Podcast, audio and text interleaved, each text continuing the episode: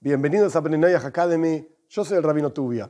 Dijimos ya varias veces, son siete preceptos específicos que Dios dio como mensaje en la Torah para el pueblo de Israel, para que difundan a todas las naciones del mundo.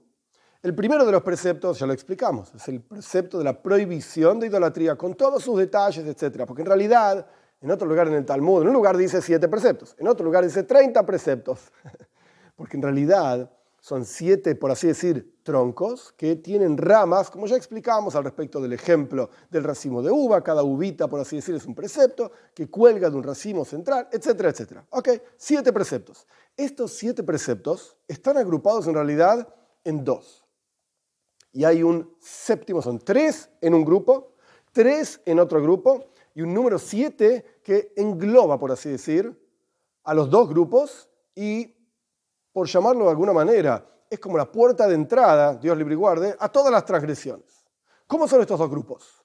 Estos dos grupos funcionan de la siguiente manera. Dios dio una herramienta, que estos son los preceptos, para que todos los seres humanos seamos, uno, buenos el ser humano hacia Dios, es decir, para trabajar en nuestra relación del ser humano con Dios, y por el otro lado, buenos entre nosotros es decir, que estos preceptos lleven a una sociedad que funcione con justicia, con rectitud, con calma, con alegría, con paz.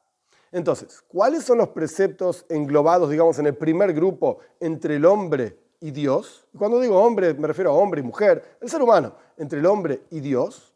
Estos preceptos son idolatría, que ya lo estudiamos, relaciones prohibidas, es decir, lo vamos a estudiar en detalle en otro momento, ahora simplemente menciono a qué se refiere.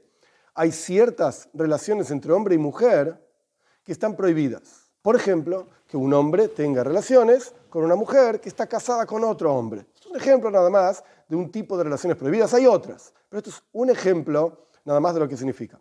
Y el tercero de los preceptos que pertenece a este grupo entre el hombre y Dios es entre comillas, y es un eufemismo, por eso hay que entender de lo que estamos hablando, bendecir a Dios.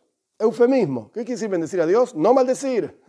Está prohibido blasfemar, maldecir a Dios, maldecir un nombre de Dios, destruir un nombre de Dios, como vamos a estudiar ampliamente a lo largo del resto de las clases. Esto es el primer grupo que tiene que ver con la relación entre el hombre y Dios. ¿Y cuál es el segundo grupo y cuáles son los preceptos que corresponden a este segundo grupo? Dios mediante en la siguiente clase.